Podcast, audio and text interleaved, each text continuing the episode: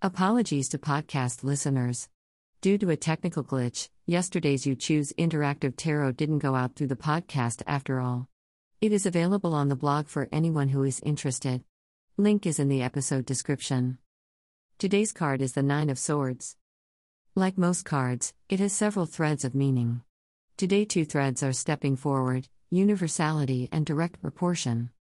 Experiencing some degree of worry and anxiety is never easy, but it is ubiquitous. It is pretty much a universal experience. There is an adage attributed to everyone from Abraham Lincoln to Alexander Graham Bell to the Positive Mom blog and back again. It has long been said that if you've never failed, you've never lived. Just look at babies learning to walk. The greatest among us took a few plops on the old diaper at that stage of life. Or as Thomas Edison actually said, I never failed at making a light bulb. I just discovered 99 ways not to make one. It is just a human experience. There is no walking without a few falls, and there are no light bulbs without a hundred not light bulbs. In the words of the REM song, everybody hurts, sometimes. Alan Watts gives us a hint at the other thread of meaning. He reminds us that we cannot be more sensitive to pleasure without being more sensitive to pain.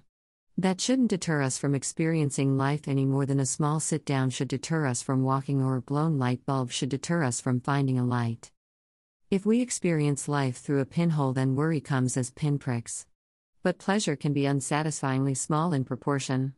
Worry and anxiety can be artificially large sometimes. The hopeful side of the Nine of Swords is that on the other side of worry, relief can come in equal measure. Thank you for watching, reading, and listening to TaoCraft Short Sip, Tarot for your day and the time it takes to sip from your coffee.